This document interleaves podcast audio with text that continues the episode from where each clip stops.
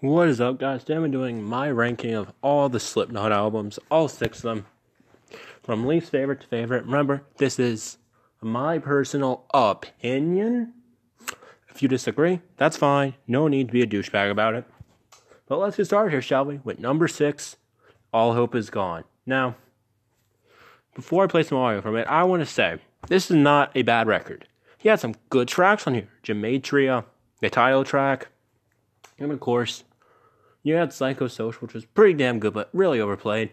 Some songs like Dead Memories, which were okay, and Snuff wasn't a bad song, just dragged All Hope Is Gone down, making it not as good as it could have been.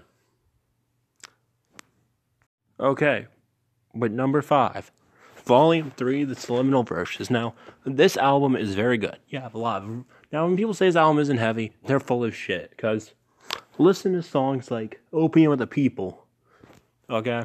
3 0, Blister exists. some really heavy tracks on here.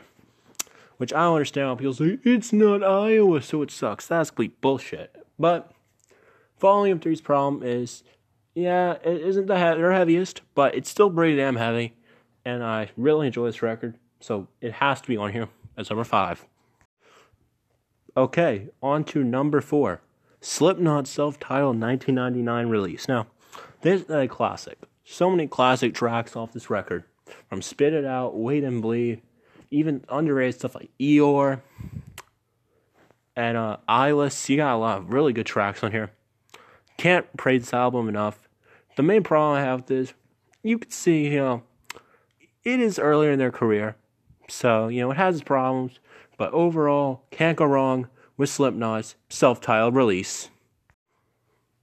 Okay, number three Slipknot's 0.5 The Gray Chapter. Now, number three, this is because I like the next two albums up, and 0.5 almost came at number two. It was a tie between this and Iowa, but I had to put this one below.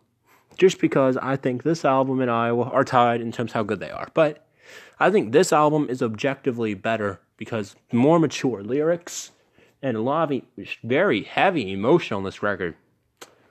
Great tracks like The Devil and I, disaster, not Disaster, but the negative one, and uh, Lech. You got a lot of really good tracks on here. Not a bad track on this record at all.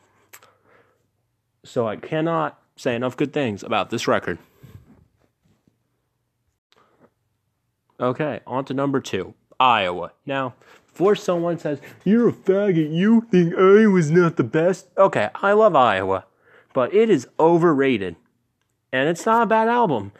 But I think it does get overhyped a bit. You know, people saying, It's not Iowa, so it sucks. I complete bullshit on that because really? You're going bash because it's not Iowa. But Iowa almost broke the band apart, but Iowa had some of the most memorable tracks on here. Disasterpiece, People Equal Shit, My Plague, Left Behind. There's so many good stuff on here. But it's at number two for a reason. It is overrated, and I think some people who say is isn't Iowa because it sucks, they probably only heard this album, heard the name Slipknot vaguely, and never listened to anything else of them again. So that's why it's number two. Okay, number one is We Are Not Your Kind. Now, the reason this is number one is this album is just phenomenal. Um, it was their best album, most emotional album, and every track on here I love. It would probably take me really long to explain it all, but love this record. Does pick this up, their best work. So thanks for listening, guys. Listen to awesome metal like Slipknot and Pea Soup.